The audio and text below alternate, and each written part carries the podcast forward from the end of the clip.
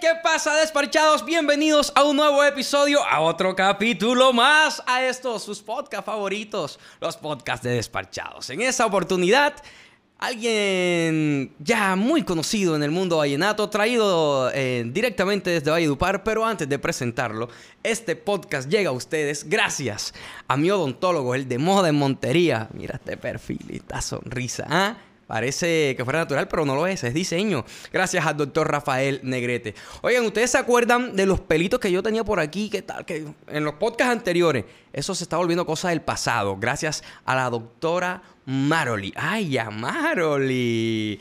Gracias a Mendoza, Mendoza Peluquería, me viste la gran Valeria Pico. En su cédula aparece, y así lo registraron sus padres, como Mario José Fuscaldo Cabrera conocido en el bajo mundo como Mario Fuscaldo. Mario Fuscaldo. Bienvenido, Mario. Compadre, déme el tip de la vaina del bigote, que yo estoy hace rato con ese tema que te me molesta también la eh, doctora Maroli. Oiga, eh, con láser, con láser, es con láser. ¿Sabe que eso está afeitándose y uno se afeita y al día siguiente ya uno tiene los cañoncitos así asomados. Entonces parece uno cantinfla, ni es bigote, ni es pelo, ni, es nada. Y se ve uno es maluco. Le voy a dejar el dato con la doctora Maroli, ya eso garantizado. Firme, hermano. Compadre, bienvenido a Desparchados. Gracias, gracias. Tenía esta cita pendiente en Desparchados, buscando la forma de estar aquí porque me gusta mucho lo que están haciendo, me gusta mucho su trabajo, me gusta mucho todo el equipo, todo lo que están haciendo, estas entrevistas frescas que le dan la oportunidad a, a muchas estrellas y muchos personajes reconocidos de nuestra región y los felicito por el trabajo que están haciendo y gracias por la oportunidad. Hombre, compadre, el placer es todo mío y le vamos a dar de desparchados. la bienvenida a mi compadre Mario Fuscaldo con un obsequio por aceptar nuestra invitación. Cosa que me llamó la atención desde que llegué. la tiene velado desde hace rato. Yo que le echa ojito, le echa ojito, le echa ojito. saco guayabo rápido. Hombre, ese, ese vino es bueno. Se llama Vino María Varilla, edición especial. Vino eh, artesanal de. Por allá, le están, por allá le están haciendo ojitos. Voy a dejar que, porfa, si alguien nos colabora, si mientras vamos aquí hablando, pásale por allá a, alguien de, del equipo, de los invitados. Hoy tenemos hasta invitados en el estudio y todo. ¿Cómo te ha tratado Montería? Excelente, hermano, excelente. Esta es, eh, y fue mi segunda casa desde que empecé. Eh, mi carrera artística, aquí tuve mucha acogida, la gente, pienso que, la gente de Montería y La Sabana por lo general cuando se meten un artista en el corazón, eh, muy difícilmente nos dan, nos dan duro, como decimos por ahí coloquialmente, entonces me la pasaba eh, aquí metido, todos los fines de semana tocando, y bueno, esta vez haciendo una tarea que tenía pendiente hace mucho tiempo, de hacer gira de medios, cercanía con los medios, eh, eh, con los distintos medios de la región. ¿Es tu primera vez haciendo gira de medios en Montería? En Montería. Primera vez y es mi segundo álbum. Y de hecho, en el primer álbum, justo a tiempo, sonamos mucho en Montería, Tropicana, en, bueno, en varias emisoras. No, aquí puede decir nombre, todos son amigos, todos son mis amigos, no se Olímpica y, y, bueno, este, sonamos, sonamos mucho con una canción del maestro Margeles llamada Hasta que me besó y bueno, tenía esta ¿Cómo dice hasta que me besó? Hasta que borracha me y rico hicimos el amor. La devoré como un león. Había fuego entre los dos. Coge como un león, que no es lo mismo. que no es igual, hermano. Oiga, ¿de dónde sale Mario Fuscaldo de un momento a otro? Porque yo no sé quién era Mario Fuscaldo, ¿verdad? Y de repente, ¡fum! en las redes sociales, y Mario Fuscaldo, Mario Fuscaldo, Mario Fuscaldo. Y, ¿A qué se debió según así de un momento a otro que ¡bam! reventó? La magia de las redes sociales, la magia de las redes sociales, tú lo has dicho. Eh, un video que subí en mi, en mi cuenta de Twitter, me acuerdo muchísimo, una canción del Churo Díaz, se me escapa el nombre cuál es en estos momentos, pero fue una canción del Churo, estaba saliendo de un despecho de pelado, cosa de universidad. Y le metieron cacho, compadre. Por ahí va la vaina. Ah. sino que yo, yo soy asintomático. Como yo me hago el pendejo. Usted se hizo el loco. Yo me hice el loco. Pero subí la canción y bueno, porque desde muy niño gané muchos concursos en el colegio también. O sea, ya el vallenato venía en Eso era porque estaba en la roca. Bueno, no, hombre, no, no, no, y entonces. Entonces subimos el video, hermano, y me di cuenta inmediatamente que tuvo una reacción en la gente eh, muy positiva. Y comencé, yo dije, hombre, eh, muchos likes, eh, muchos bu- buenos comentarios, un solo videito y la gente no sabía quién era yo, no, no me conocen. Primera vez que yo subí un video eh, cantando, entonces comencé a subir con más frecuencia, con más frecuencia, con más frecuencia. Y en mi perfil de Instagram, cuando vine a ver, hermano, de un momento a otro, miles y miles y miles y miles de seguidores y miles de seguidores, entonces, eh, bueno, me retiré hasta el, hasta el punto, llegué que me retiré de mi carrera universitaria, iba por cuarto semestre de arquitectura en la universidad. Lo suyo no era la arquitectura, compadre. No, yo me metí en la, en la, en la universidad ya con el pensamiento de yo, yo llegaba a la, a la clase triste, hermano, yo, yo, yo me sentía en el lugar equivocado. ¿Verdad? Entonces, ¿qué, por, qué, ¿por qué decidiste entrar a la universidad? Porque en ese momento que salí del colegio no había, no tenía más posibilidades, no había pasado, eh, entrar en la música es difícil, no es, no es cosa fácil ¿Y caro qué? y caro, hermano. Ugh, dímelo a mí. Pero bueno, entonces eh, eh, no se me había dado tampoco el tema del, del- de subir videos ni nada por temas de... Yo, yo siempre he sido muy penoso, eh, pero ese día se me quitó como que el, despe- el, el despecho me nubló, me, me quitó la pena. Te estaba cegado por Me el estaba, cacho, hermano. estaba cegado, hermano. Duré bastante tiempo, pero bueno. Eh, y en la universidad alcancé hasta cuarto semestre, que ya cuarto semestre armé una banda después de eso, después que vi el movimiento fuerte en las redes en Valledupar. Te recuerdo "Aquí mucho". fue. Y aquí fue. Mi primera presentación en Santa Marta me pagaron 500 mil pesos. Oiga, 500 mil le fue bien. Hay gente que toca gratis. Sí, no, no, de ahí en adelante tocamos muchos gratis para darnos a conocer, Ok. obviamente, o sea, parte del trabajo, pero el primero fue pago, el primero fue pago, gracias a Dios. Y, Oiga, bacano, 500 y- barritas. Y bacanísimo, hermano. porque Garroteó a los músicos, no le, no. No. le pagó a los músicos, sí le pagó a los Te músicos. voy a decir algo, o sea, me, me quedaron 500 mil pesos, pero tocamos cuatro tandas ese día. Oiga. Porque había, había muchos amigos en la fiesta y asombrados de la, de la vaina. Y ya, de- ya cuando yo llego a tocar ahí, ya, ya ese tema del, del- del proceso de las redes, ya llevaba como 3, 4 meses de estar subiendo videos, entonces ya la gente tenía un poco de reconocimiento. Entonces, no Mario, no te bajes. Dale, dale, ¿cuánto vale otra tanda? No, compadre, denos ahí cualquier 300, 400 barritas más y tal, y alcanzamos a reunir. Total que me quedaron como 500 barritas a mí. Libre, pero- libre. Libre, libre, libre. Oh, ah, libre. estuvo bien. Pero estuvo bien la vaina, pero, pero hermano, terminé hablando así. Difónico. Oiga, ¿qué- ¿cuál fue la canción que lo volvió viral? La que, Bueno. la que usted dice que subió cantando despechado y todo el cuento.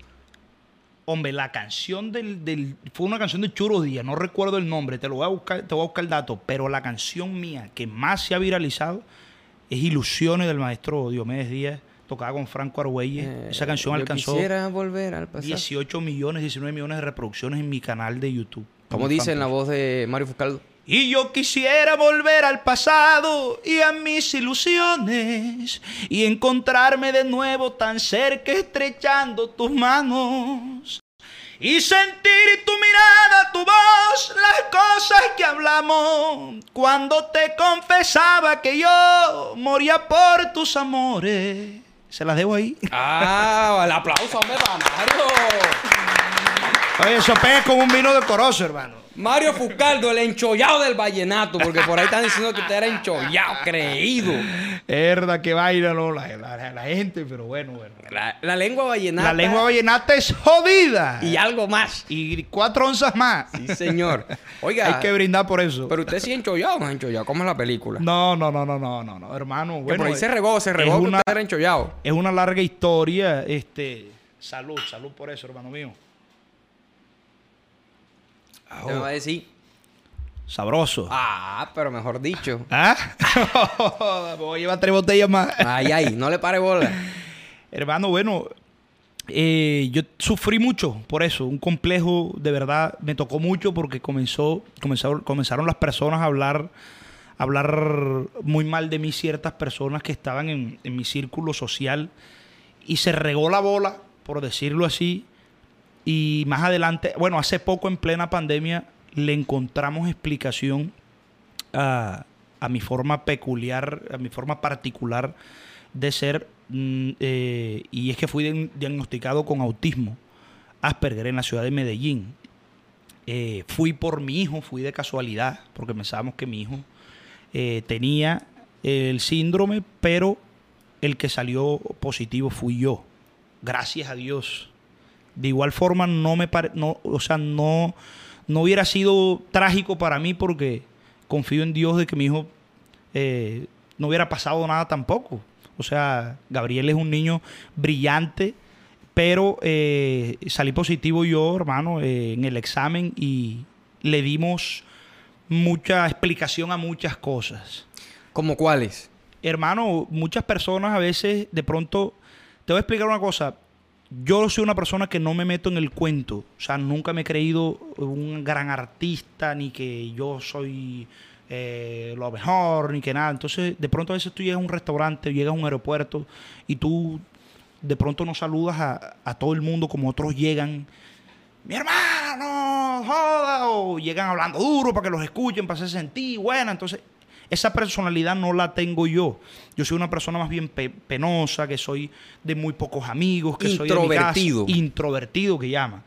Entonces, eh, el no meterme en ese cuento me da también un poco, no me da tanta confianza como para yo llegar a veces, uno va a saludar a alguien y, yo, y, y uno dice, joda, ¿será que me va a saludar con cariño? ¿Será que no me va a saludar con cariño? ¿O será que yo sí soy tan importante como para que él me dé un saludo? ¿Sí me entiende? Entonces a veces uno no lo saluda y vamos a ver que la persona por dentro está diciendo, bebé, no me saludó, está loco ya. Está creído. Está levitando. Ya no está- camina, ya no vuela. camina, ya abuela. No puede tocando dos partecitas porque ya, ya, ya, no joda, no cree nadie. Y vamos a ver que uno en su mente tiene otra cosa. Y ese tema del autismo te hace separarte mucho eh, del presente en el que estás. Yo pienso, uno piensa en muchas cosas a la vez. Entonces, ¿qué pasa? Que soy muy distraído. Entonces, a veces no tomo en cuenta ciertos detalles puntuales, de pronto de saludar a alguien o de pronto de ser muy efusivo a la hora de saludar. Y eso la gente lo llegó a malinterpretar Usted está en su mundo. Por decirlo así. Y ligado a que, hermano, gracias a, la- a las redes sociales, al gran apoyo y bueno, un espaldarazo que nos dio Silvestre eh, de montarme a tarima con él, dos videos que tengo, que eso fue, marcó un antes y un después en mi carrera. Eso ligado a esa personalidad mía, entonces fama ligado con esa personalidad, entonces la, la gente no pensaba en pena, en, en personalidad, sino que pensaba en creído, en Que la gente siempre en piensa pa' mal. bollón, piensan pa' mal. Entonces eso, no te voy a negar, me perjudicó en cierta forma, porque realmente se me cerraron muchas puertas y cuando llegaba a los lugares no era bienvenido como antes. Ya tienen un prejuicio Ya, sobre ti. Exacto, y cuando ya la las personas tienen, ya, ya tienen eso, es más difícil tú llegar, entonces porque ya todo el mundo, cualquier detallito, cualquier gesto que tú hagas, entonces lo ven como malo. Oiga, complicada la situación y entender a veces a la gente, porque fíjate, cuando el artista está empezando y tú vas por la calle y la gente está ahí y tú vas por la calle y la gente dice, mira, ve, se cree artista, ve. Mira dónde va el loco ese, ve. Oh, cara, ahora se cree cantante. es, así es. Después cuando pega y va Así por ahí, oh, eso, mira, ve. Ahora es artista, ya ni saluda. Ya ni saluda, es, vaina jodida. Oiga, brindemos por eso, No ¿no? joda, mi hermano, ya me lo estoy acabando. por la vaina de- Oye, oye, oye, eso no es agua, ¿no? Le digo una cosa, él es Sabroso. sabroso, pero Poquito. Agarra, Pero agarra. agarra. oh, carísimo. Pero así es como tú dices, hermano. Oiga, em, boom, Mario Fuscaldo en las redes sociales, Mario Fuscaldo tocando, pum, pum, pum. Y después, ¿qué pasó? Bueno, eh, yo tuve un conflicto un poco familiar eh, con la persona que me estaba manejando en ese momento, que era mi padre. Eh, tuvimos un pequeño, una pequeña diferencia de la cual pues no, no terminé yo muy favorecido. Se regó otra, otra bola diferente eh, eh, en Valledupar y en muchas regiones de, de, de la costa y del país donde alcancé a tocar, que llevaron también a cerrarme muchas puertas. Gracias a Dios, pues, eso es tema superado. Y yo con mi padre llevo una excelente relación ahora. Eh, él me pidió disculpas en su momento y yo las acepté en un, en un momento, pues, bastante doloroso para mi vida, la muerte de mi abuela, que era como mi madre, pero ¿Cómo se llama tu abuela? Disculpa. Danis, Danis, Que en Danis. paz descanse, doña Dani. Sí, sí, sí. Me crió desde, desde chiquito, siempre viví con ella. Entonces, este, ya es un tema superado, pero que marcó también muy duro en, en- en- en mi carrera.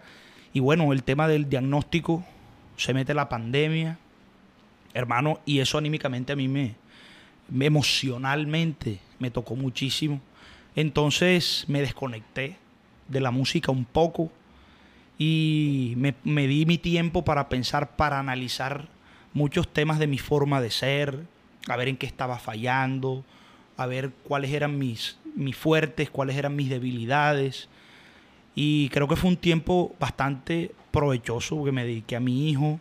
Eh, Gaby pues nació, cuando nació, nació con unos temas ahí de un teratoma testicular, fue operado al mes de nacido, entonces Se te juntaron muchas se me cosas. juntaron muchas cosas. Pudo haber sido un, cáncer, un teratoma maligno. Entonces pasamos muchos sustos. Y, hermano, eso fue una época en mi vida oscura, bastante oscura. Entonces, eso no va ligado a la música porque uno hacer esto, hermano, tiene que estar alegre, tiene que estar feliz, tiene que estar... eh, a veces Silvestre dice la verdad en ese tema de que uno es un payaso en ese sentido, que uno tiene que estar todo el tiempo con una sonrisa y mostrando eso porque la gente cuando te ve quiere recibir de ti eso. Entonces tú no puedes estar, es muy difícil mostrar eso cuando tú por dentro est- estás destruido. Total, oiga, eh, eh, esto, e inclusive a veces estar aquí y no sabe eh, la gente que está viendo de pronto cómo puede estar Mario ahora mismo o cómo puede estar yo, todo esto que reúne la música, todo lo que está alrededor de- del arte, es bastante complicado a veces manejar el tema de las emociones. Y la gente a veces juzga y condena al Así artista sin saber lo que está pasando detrás Así del es. artista. Entonces, es. vienes saliendo de una etapa en la que pausaste la música por completo Así es, por cosas que te estaban sucediendo adversas a ti. así es. Personales, familiares. ¿Cómo es el hecho de trabajar en, en el ámbito musical con tu propio padre manejándote? Ya que a veces se vuelve un poco complicado trabajar con la familia. Bueno, yo, a mí me quedó eso de experiencia. Eh, no, no es bueno para, a, a mi punto de vista, pues, Por dos. trabajar con la familia. Porque es un tema bastante delicado. En el trabajo siempre hay problemas. Y es mejor llevar problemas con personas que no tienen un vínculo familiar contigo a llevarlo con personas que, y sobre todo un padre. Imagínate. Entonces, eso es bastante delicado y, y- y es mejor, son temas que es mejor no, no manejarlos con, con- con la familia. Hay personas que logran eh, Diferenciar de pronto. diferenciar y arman, hacen imperios empresariales con los hermanos, con los primos, con los tíos, pero los admiro mucho porque realmente es un tema que es difícil. Eh, es como cuando trabajas con tu esposa también, no ligar los problemas del trabajo con los problemas de la casa, los problemas del trabajo con la familia. Y hermano, como dice, yo me estaba viendo una novela ayer y escuché Ah, un dicho. novelero. El palo, el, el- la, la- la cuña del propio palo a la que tesa, algo Oh. así. Siempre que u- últimamente están saliendo muchos dichos en, en- en los podcasts. Dejen en los comentarios porque creo que ese dicho no es así. no, no, si me, si me equivoco me perdona. Dejen en los comentarios cómo es ese dicho porque estoy casi seguro que ya está haciendo efecto en vino. algo así, algo así. La, cuña del pop- algo así. Ahorita me acuerdo. Compadre, usted está como seco, venga. Yo le he hecho aquí un poquito de agua Gracias, gracias. saborizada con corozo. No, mentiras, este vino es espectacular. Eh, no se lo vaya a acabar sin... eh, bueno, no, aquí hay... No, no se preocupe que ahí hay más. Ahí No hay una caja. Ahí hay un poco de caja, no se preocupe. en el vallenato se riegan cuentos. Y por ahí andaba uno regado. Y usted me va a decir si es verdad o no. Tírela para Que Silvestre lo firmó. Es lo que, es, es lo que se dice por ahí. No, eso no fue un cuento, eso fue real. Nosotros fuimos hasta Bogotá y él nos presentó a los seis artistas públicamente con medios reconocidos de Bogotá, de la ciudad. Y la verdad sí, nos tenía, nos tenía en la mira desde hace mucho tiempo, desde que comencé, porque Silvestre Pero sí hubo una firma como tal. sí firma contrato y todo. Contrato y hubo plata de por medio también. Inversión de parte de él. Gracias a él eh, pudimos trabajar mucho y fue un, un impulso emocional para mí en mi carrera porque yo estaba que me retiraba. Yo me iba del país. a vivir a Estados Unidos porque eh, ya por el tema emocional que te, que te conté y toda la bola que se regó, eh, decidí que la música no era mi camino, que me estaba afectando mucho. Entonces, eh, Silvestre llegó como a darme ese... Espaldarazo. Espaldarazo. Como... Es que estoy tratando como de, imaginarme allí, estás como que sumido en todo lo que te estaba pasando, todo lo del tema de tu papá, lo de tu hijo, todo lo que se estaba sumando. ¿En qué momento llega Silvestre y cómo llega a ti? Bueno. Y, segunda pregunta, ¿cómo lo tomas? Eh, ¿Cómo lo asimilas lo que él te propone? De esa pregunta que me acabas de hacer última, tengo, tengo una anécdota muy especial. En la segunda, nosotros hicimos tres reuniones. Y fueron tres tres facetas, o sea, las, reuniones fueron diferentes las tres. Te voy a explicar más adelante por qué. Eh, Silvestre, yo tenía un acercamiento con Silvestre y un reconocimiento, o sea, él sabía quién era yo porque mi padre es de Urumita y Silvestre es de Urumita. Entonces, él conocía a mi papá. Y cuando yo salí a cantar, a mi papá lo conocían mucho en Valledupar, lo conocen, lo conocen mucho en Valledupar. Eh, y, yo me doy a conocer, o sea, no, es que me dé a conocer, pero cuando yo salí a cantar en las redes, todo el mundo era el hijo de Tito. El hijo de Tito, el hijo de Tito, el hijo de Tito. Entonces, eso llegó a oídos de él. El hijo de Tito está cantando y canta muy bien. Y cantaba llenato. Y yo cantaba las canciones de Silvestre porque yo he sido fanático de Silvestre desde que nací. Entonces, una vez en Santa Marta, eh, un matrimonio en Santa Marta, no se me olvida, Silvestre tocaba y yo cerraba a las cuatro y media de la mañana me monté. Y yo empezaba mi show con una canción de Silvestre, siempre. Es más, hasta el sol de hoy comienzo mi show con una canción de Silvestre. Y Silvestre estaba, se quedó para verme porque quería, o sea, tenía la curiosidad, curiosidad de ver cómo cantaba yo en vivo.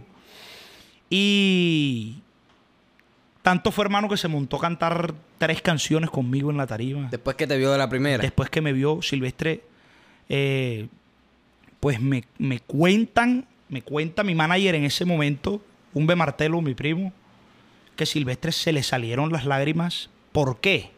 Porque él cuando me vio, yo comencé con, con una canción de él, le dijo a Umbe, Umbe, yo estoy viendo a Mario y estoy viéndome a mí cuando yo tenía esa edad y cuando estaba comenzando y cuando no era nadie y cuando tenía tantas ilusiones y tantos sueños. ¿Sí me entiendes? Entonces, se llenó de sentimientos. Se llenó de sentimientos. Yo no estaba ahí, eso me lo dijeron. Pero yo, por ese seguimiento a Silvestre y ese, ese fanatismo, se puede decir, eh, adoptaba muchas formas de cantar eh, como Silvestre. Mi estilo era muy más silvestrado. Que era como tu, tu, ejemplo a seguir, ¿no? Me imagino. exacto, ese y Fabián Corrales. Entonces, eh, me imagino que por eso Silvestre sintió, joda, este pelado está cantando igualito a mí y, una vaina bacana, a las 4 de la mañana también estaban un poco, este... El alcohol estaba por ahí estaba haciendo su efecto. Y Silvestre se acerca a la tarima, se monta a cantar conmigo Mañanitas de Invierno, la cantamos juntos. Fue una experiencia inolvidable para mí, te puedes imaginar. Yo siguiendo, siguiendo a ese hombre, viéndolo en el Parque de la Leyenda desde lejos, así, viéndolo en las caravanas. Cuando se subió, cuando se subió. Que, no, está el video en YouTube, mi canal de YouTube, una vaina. No, no lo que la gente puede ver, porque eso la gente lo puede ver. Tú, o sea, en ese momento, ¿qué pensaste? Yo creo que es un momento en el que uno entra como en... Como en ¿Qué está pasando? Sí, ¿qué está pasando, hermano? ¿Sí me entiendes? O sea, no, no te lo crees y... Y lo digo, y lo digo con sinceridad porque Silvestre, como te digo, era una, era una persona que yo seguía mucho, que sigo mucho y que admiro mucho. Entonces, te puedes imaginar lo que, lo que eso significó para mí. Tocamos juntos esa canción y después Silvestre se quedó cantando en el público conmigo. Y hay otro video donde yo le paso el micrófono, él canta una canción y canto y canta el otro. Era tal, tal mi emoción que Silvestre me da la mano y yo se la dejo estirar y me doy la vuelta y Silvestre queda como media hora con la mano así y yo no me doy cuenta y me dice, Mario, Mario, Mario. Y yo hasta que reacciono, mierda, sí, va con el saludo estirado, vale. Claro, pero las palabras son lo más importante de ese momento. Porque las palabras que dijo Silvestre eh, quedaron, gracias a Dios, plasmadas en ese video y quedaron en mi memoria para siempre, hermano. Silvestre dijo cosas muy, muy bonita. Y eso marcó un antes y un después en mi carrera que en ese momento apenas estaba empezando. Comenzamos a tocar en todo el país, a hacer giras internacionales incluso, y donde llegaba, la gente muchas, muchas ocasiones me reconocía por, ese, por esos videos, por esas palabras de Silvestre. Ok, maravilloso que a uno eh, arrancando le pase algo así, ¿no? O sea, yo imagino la moral. Yo imagino la moral tuya cuando, cuando ibas en el bus. Ah, no, y, no, entonces comienza eso. Y entonces yo el tema del, del, penoso y de la vaina, de la de, pero y, entonces la gente enseguida comienza a ligar eso, no, que este man es creído, que ya entonces como lo montó Silvestre, que está cantando con Silvestre, entonces eh, comenzó esa, comenzaron personas a seguirme y llamarme y otras hablar, hablar lo que no era también. Entonces, lo importante es que hable. Eso me hizo, me hizo ganar mucho, muchos enemigos, por decirlo así. Que, bueno, habrá quien quiera uno y habrá quien no lo quiera. Lo, difícil es acostumbrarse, ¿no? Me imagino que a, aprender a sobrellevar eh, sin a veces la gente saber lo que realmente es uno por dentro. Duele más cuando las cosas que, dicen uno sabe que, no, son, ciertas. Ahí es cuando duele más, porque cuando son ciertas, uno dice, ah, es que carajo, es verdad, y ya, y me lo aguanto, y listo. Pero, hombre, hablen con fundamento, ¿sí me entiendes? Sí, no soy un ser perfecto, sí, cometí muchos errores tal vez cuando comencé por inmadurez, porque esto me cogió muy, muy niño y yo no tenía mucha preparación para lo que me, para lo que me llegó en ese momento. Dinero, un poco de fama, mujeres, trago. No fui desordenado nunca, pero sí cometí, eh, mm, le di cierto manejo a ciertas cosas de lo que me estaba pasando en el momento de una forma no mala, le pude sacar mejor provecho a lo que estaba pasando. Pero le doy gracias a Dios, ¿sabes? Porque a eso voy, al punto que voy, toco ese punto porque llegamos a ese momento de las reuniones con Silvestre. Silvestre me dijo algo muy puntual, me dijo, hijo, gracias a Dios, esto no se dio, esto no se dio antes cuando tú estabas, tú estabas empezando. Porque quizás hubiéramos salido nosotros aquí de pelea, de pronto tú hubieras reaccionado de alguna forma inmadura y, de pronto hubiéramos fracturado esa de pronto bonita amistad, que podíamos construir, ¿sí me entiendes? Entonces, mira que las cosas de Dios son perfectas, a veces a uno le están pasando cosas malas y, vamos a ver que, Dios te está preparando, Dios te, te, está preparando para lo que puede pasar en el, en el futuro, sí, pienso que es así. Mm, respondimos la segunda, más no la primera.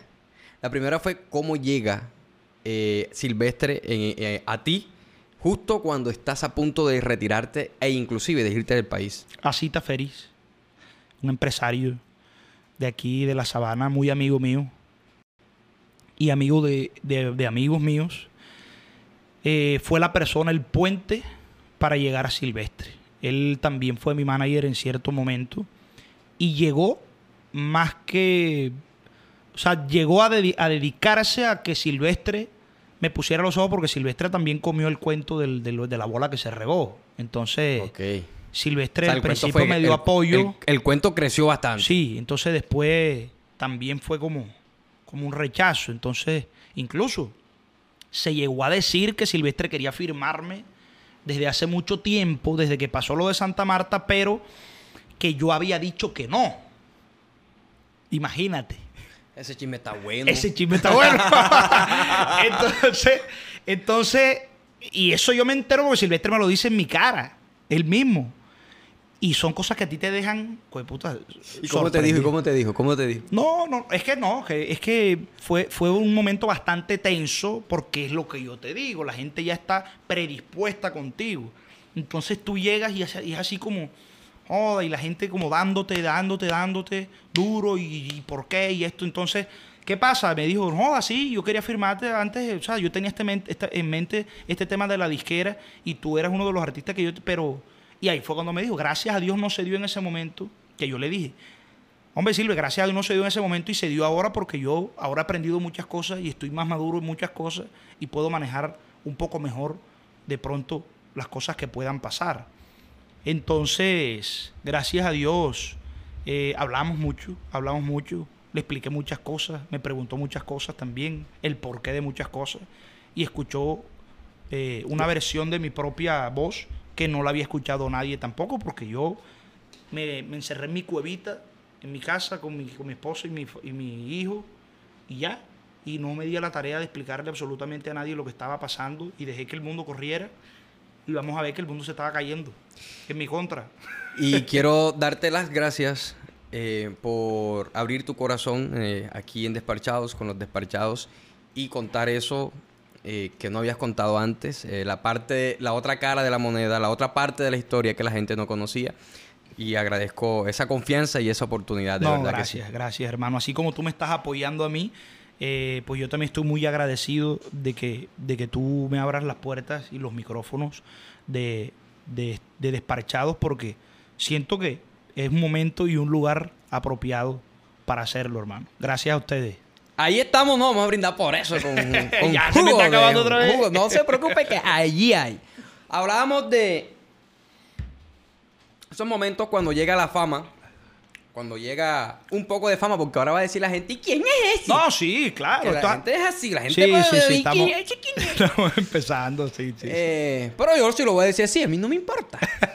Cuando llega la fama y empieza a llegar dinero y hay inmadurez, ¿cuál fue de pronto una situación eh, la que, en la que tú ahora, este Mario Fuscaldo que está aquí sentado conmigo, ve esa situación actuando en ese momento a, a- a Mario Fuscaldo de hace dos años, tres años atrás y dices, pero ¿qué estaba haciendo yo?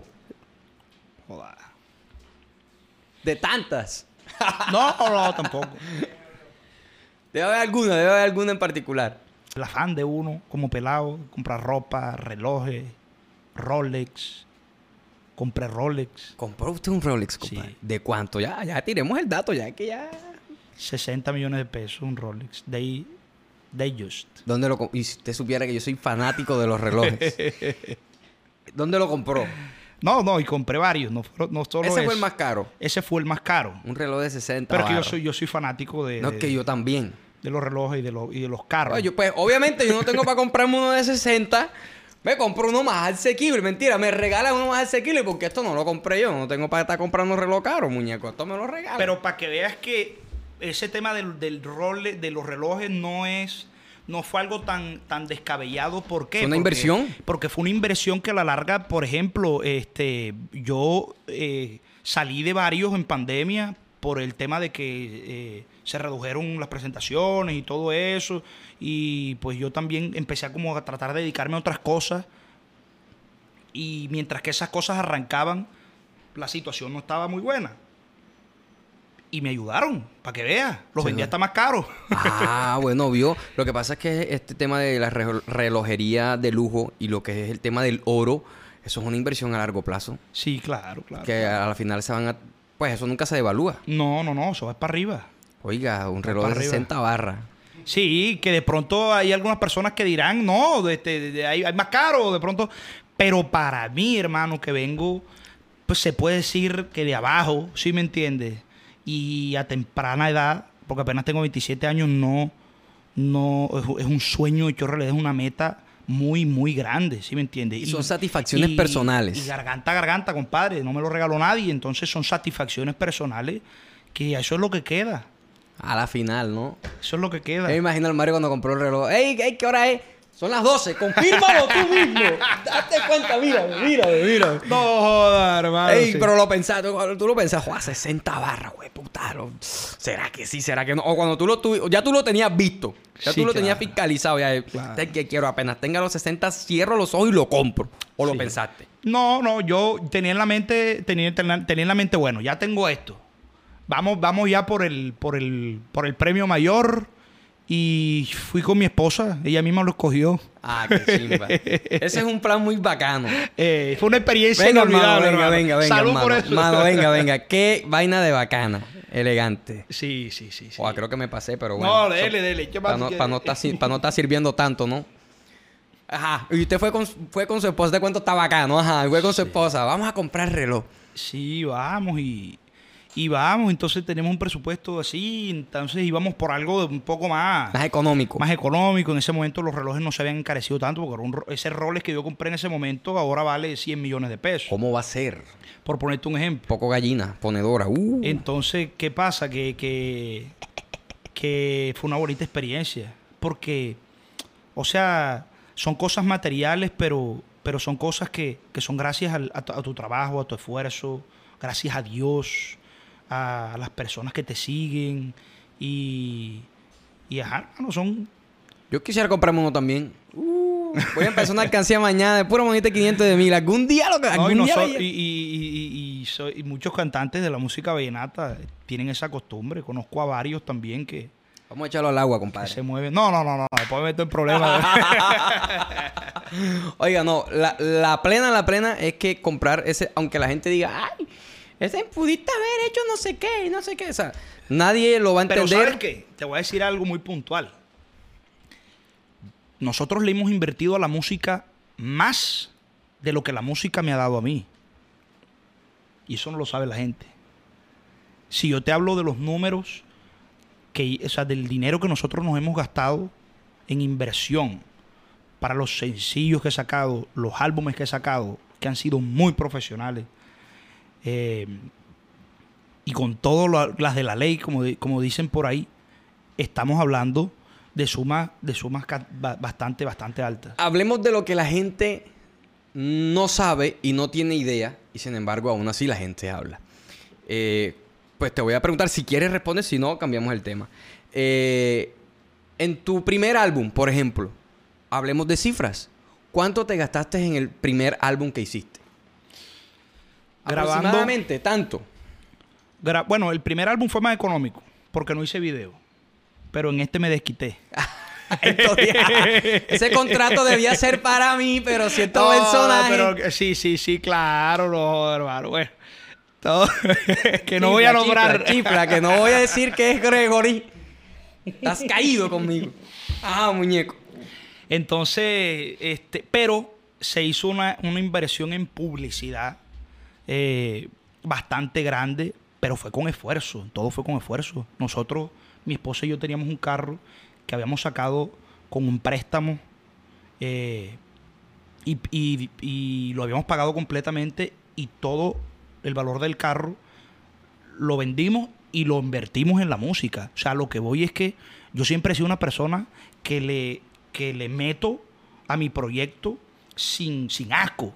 ¿Sí me entiendes? Porque, porque yo sé, De eso comes, es tu tengo negocio. fe que Dios tiene cosas muy grandes para mí y todo lo que yo, lo- estos son cimientos que tú vas haciendo. De pronto si un CD no pega, eh, no pega, pero tú crees que no pasa nada. Y esto, esto me lo dijo Rolando a mí muy puntual una vez que lo visité en su casa.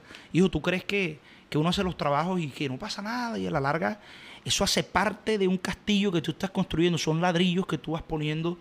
Y cuando vienes a ver, tienes el castillo armado y la vaina. Entonces, ¿qué pasa? El querer hacer las cosas de manera profesional y como un grande, aunque no lo seas, eh, hace que todo sea más bonito y que la gente te vea de otra forma y que cuando llegue el momento de que Dios te dé el éxito, si así, si, si Dios lo tiene para mí o para el que sea que se lo dé, la gente mire hacia atrás y vea, ah, este muchacho tiene este disco y muy bueno.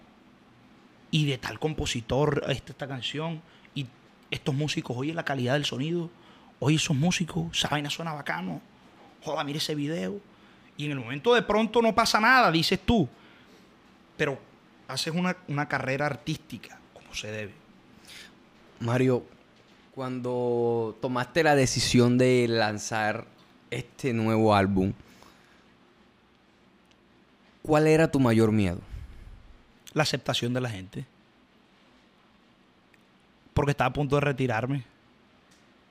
Si a las personas, si iba a pasar lo que yo quería que pasara con este álbum, eh, porque todo ha sido con esfuerzo, las inversiones han sido con esfuerzo, no buscando apoyo, buscando préstamos, eh, buscando ayuda de la familia, de la gente, de mi suegra, a la que le debo mucho, de mi esposa, de tíos, de amigos. Entonces, préstamos bancarios, también endeudado, hasta decir más, por la música. Entonces, A lo bien. uno se llena de mucha expectativa. ¿Y para qué te voy a decir que no, hermano? Uno, a uno le cae el afán, ¿sí me entiendes? Y a veces uno, uno no logra eh, ser como los caballos. Uno siempre, yo trato de ser así y creo que lo soy. Yo no miro los procesos de los demás, porque siento que, que a Dios a cada quien le tiene lo suyo y en su momento Cada quien tiene en la su vida. cuarto de hora. Entonces, ¿qué pasa? Que si tú te pones a ver los proyectos de los demás, comenzas a sufrir. Porque hay personas que tienen un proyecto más rápido que el tuyo. ¿Sí me entiendes? Hay personas que tienen un, un proceso más, más lento que el tuyo. Pero eh, comienzas a sufrir. Porque comienzas a ver en otro lo que de pronto a ti no te está pasando. Empiezas a ver la hora en relojes ajenos. En relojes ajenos.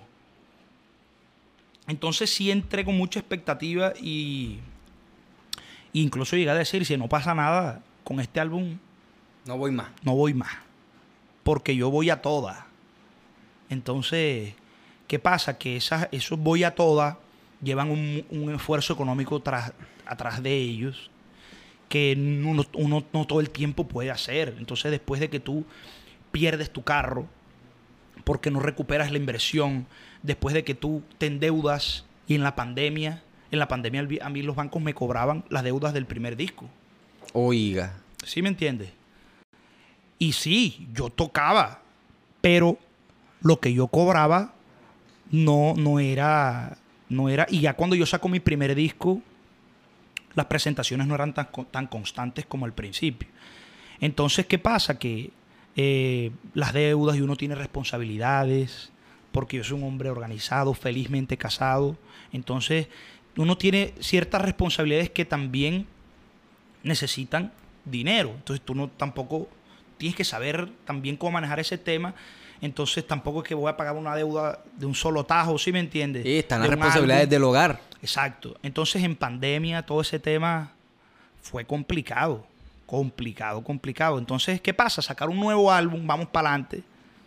Silvestre llega y me da ese apoyo que gracias a él pues arrancamos, nos dio la chispa para arrancar con esto y para grabar y decir tú, bueno, esta vez vamos a hacerlo a lo grande, vamos con toda, Dios va con nosotros, pero vamos a hacer algo súper mega joda, bacano, ¿sí me entiendes? Todo lo que dejamos de hacer en el primero vamos a hacerlo ahora. Eh, mira el tema de, los- de los 12 videos. Entonces, eh, es algo que tú dices, bueno, vamos con toda, pero, ajá, si no pasa nada, ¿qué? Y ahora te pregunto yo, ¿y si no pasa nada? No, ahora tengo otra mentalidad, ahora mismo, porque me he acercado mucho a Dios y las cosas llegan de, uno, de, de- de algún lado, hermano. De algún lado, de cualquier matojo sale un conejo, como dice uno por ahí. rato de no escuchar ese dicho, Mario. Joder, ese dicho, ese dicho siempre me ha parecido cabrón, está bueno. Entonces, la fe es la que permite esas cosas, hermano, más nada, porque si, si no hay fe no hay nada. La fe es la que permite esas cosas, ir a la iglesia, después de eso eh, voy mucho a la iglesia eh, y bueno, eh, es muy bonito porque también la aceptación de la gente ha sido, es un proceso, pero lo estamos haciendo como se debe. Mario, me parece que es más difícil eh, arrancar de... No, es más fácil arrancar de cero que arrancar después de haber ya... eh, haber explotado, por ejemplo, como en tu caso. Total.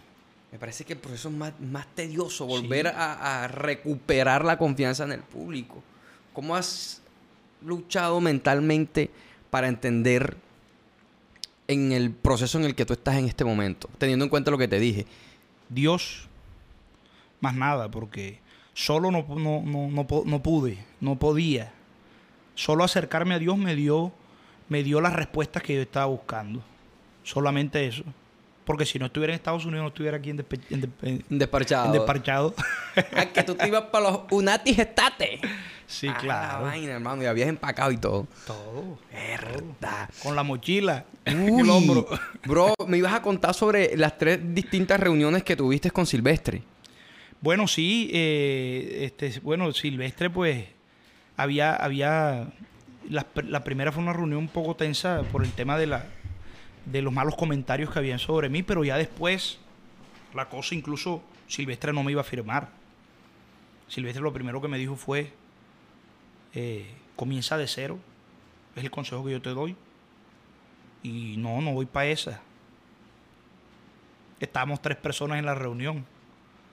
Y al siguiente día las cosas cambiaron, gracias a Dios. Y comenzamos a... Lo que pasa es que no puedo hablar mucho de eso, pero... No, no, hasta donde puedas, hasta donde puedas. Esper- Pero- Esperamos y le hacemos la invitación a Silvestre que algún día esté sentado aquí y él eche el cuento también, ¿no? Pero cambió, cambió y, y son, son experiencias muy personales. De pronto otras personas no le den tanta relevancia, pero en mi vida y en mi proyecto musical tuvieron una importancia, una relevancia. Entonces tengo que decirlas. Tengo que decirlas. Porque Dígala, gracias a eso, compadre. gracias a eso estoy aquí.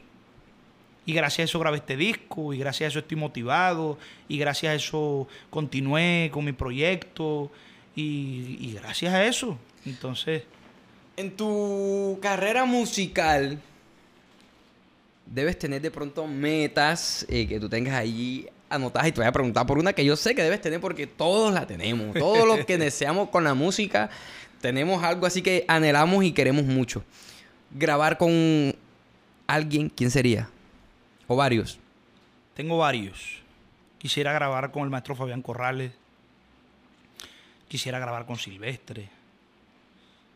Hubiera querido grabar con el maestro Jorge Oñate. Eh, no se pudo, pero porque era, soy muy fanático de su música. Me inclino mucho por su estilo y de- del vallenato. ¿Y de otros géneros? Marc Anthony, Ricardo Arjona, porque le gusta mucho a mi esposa. ¿Cuál, cuál, cuál es su- la canción favorita de Ricardo Arjona de su esposa? Vamos a ver si lo corchamos o no lo corchamos. ¡Ay, mamita mía! Pelea, se- pe- pelea corrida. no, le, Pero- no le diga, no le diga, no, no. ¿Cuál le gusta? No, no, no. Hay varias, son tres que te gustan, ¿verdad? Ya ¿Cuál? que nos dedicamos. A ver, dime. pues. Una. Una, una, es Sí, una pregunta, es una pregunta. No, fuiste tú, no. Fuiste tú, no. Esta creo que lo corché, Mario. Eh... Si hay pelea, no es culpa mía. Joder, fue el vino. ¿Cuándo, cuándo, cuándo, cuándo, cuándo? Lo corché, vale. Oh, ¡Qué corchada! Borra esta vaina, ¿viste?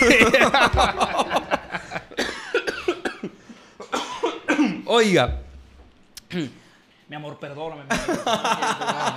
se va a pie ahora porque Sí, la, sí, que sí. estaba mane- la que está Oh. manejando es, es la esposa. Oiga. Mario, eh, ¿desde qué edad empezaste a cantar? ¿Desde qué edad supiste que lo tuyo era la música? Desde los siete años que comencé a hacer, a participar en concursos en el colegio, comencé a cantar, gané varios concursos porque yo fui mal alumno. Entonces pasé, pasé por muchos colegios de, de Valledupar, me echaban de los colegios, entonces hice muchos amigos también por eso. Ok, eso fue bueno y malo a la vez. Fue bueno y malo. Sí, ¿te imaginas? Bueno, Compa, pues, pero ¿qué hacía usted para, o sea, que para que uno le echen de todos los colegios de Valledupar? Joda, está cabrón, man. ¿Qué hacías? Nada, bobada. Yo me volaba de clase, de pronto hablaba mucho en clase, no, No, creo que por, por eso no lo echan a uno, man. Llegaba a la casa y no hacía tarea. ¿Sí me entiendes? Pero yo no, yo, yo nunca fui peleador ni nada de ese tema de, de- de- No, no, no. Yo era más como desatención, como Usted era, y era flojo y recollón. y echaba chistes en la clase, entonces. eh, más que todo por eso, entonces gané muchos concursos en, con distintos colegios en Valledupar. Eh, sí, y desde ahí comenzó, comenzó. Me acuerdo que en, uno que me gané, me sacaron en hombros de la tarima y yo tenía como ocho años y competía con unos reggaetoneros. Mierda, ¿cómo así? Tienen que decirme quiénes son esos reggaetoneros que se dejaron y anda, que vamos a tener problemas. Ajá. Bueno, el, pe- el pelado que le gané ahora mismo se está dedicando a eso profesional, profesionalmente. Es cantante de reggaetón, pero, pero bueno, estamos en el valle, hermano. del sí, reggaetón una roca, una roca. No, todavía, esa época no, y Y todavía. todavía, o sea, había como... No, yo la tiré toda también, porque me vas a... Ah. Ah, pues.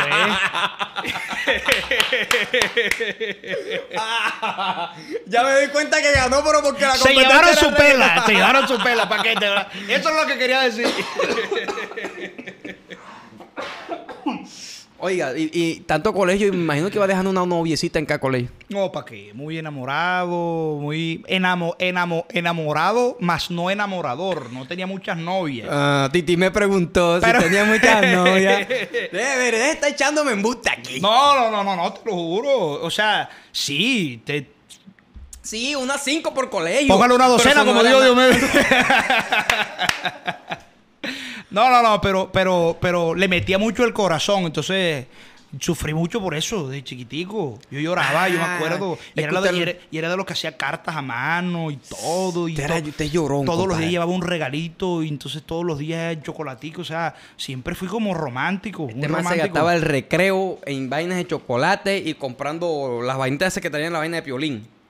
Compadre, y si fuera el recreo, pero yo llegaba al colegio y, y lo que hacía era gorrear. Dame un poquito de. Dame un poquito de gaseosa ahí. Ah, que como Te se, lo juro. se gastaba la vaina comprándole eh, Sí, cositas a la claro, porque no, la, la situación no estaba como para llevar merienda al colegio todos los días. Ojo, y tras de eso de enamorador. Oiga. usted, o sea, usted viene llorando por amores desde chiquitico. Desde chiquitico. pero- Oiga. sí, sí, sí, claro. Y dedicando canciones. Yo me acuerdo mucho de eso. A A los ocho años, claro. Me acuerdo una vez que Silvestre lanzó el disco La Fama. Y había una canción, Dame un besito. Dame un besito. Y había salido los Motorola, eso, y mi papá tenía uno. Papi, ven, acá, que voy a llamar a una peladita que un momentico. Ta, ta, ta, ta, ta. Mira, mira, papá, mira, que lo... escucha esta canción. Verdad. Desde chiquitico, siempre. Son los Motorola que alumbraban por los lados. No, ese era el, el B3, creo que era. El, el- el que era como cabeza que era- redonda. no, ese era el planito que tenía tapita. Eh, Ah, el B3. B3, el B3, el B3. Era bonito. Sí, sí, claro. Eso, era el iPhone de la época. Compadre, ¿cuál es la canción que más disfruta cantar? Debe haber una que, que siempre cuando uno, cuando uno le dice que canta una canción, herda, ¿cuál canto? ¡Ta! Ella tiene todo. Vamos a despedir este primer episodio. Eh, vamos a hacer un segundo, no sé cómo estemos de tiempo, pero vamos a tratar de hacer un segundo para hablar un poquito de a todo volumen, ¿no? Así es. Si se respeta, ¿no? He dicho. Así es, Entonces, hermano. vamos a despedir este capítulo con música. Ay, me han contado que te han visto por ahí, caminando por las calles y al llorar, que tu risa está perdida, que te sangran las heridas, que preguntas por mi vida y nadie te quiere contar. Y ella tiene todo, Todo, todo, lo que a mí me hace falta, porque ella es mi locura, ella es una aventura, ella me lleva al cielo, solo con un te quiero, como un niño pequeño, me miente y yo le creo. Ay, mi amor. Vamos a despedir, pero con un fuerte aplauso a Mario Bucardo. Y vamos a dejar que sea él el que los invite a ver ese segundo capítulo que vimos en Despachados. Bueno, mi gente desparchado, no se pierdan que esto viene mejor y lo vamos a gozar a todo volumen este segundo capítulo.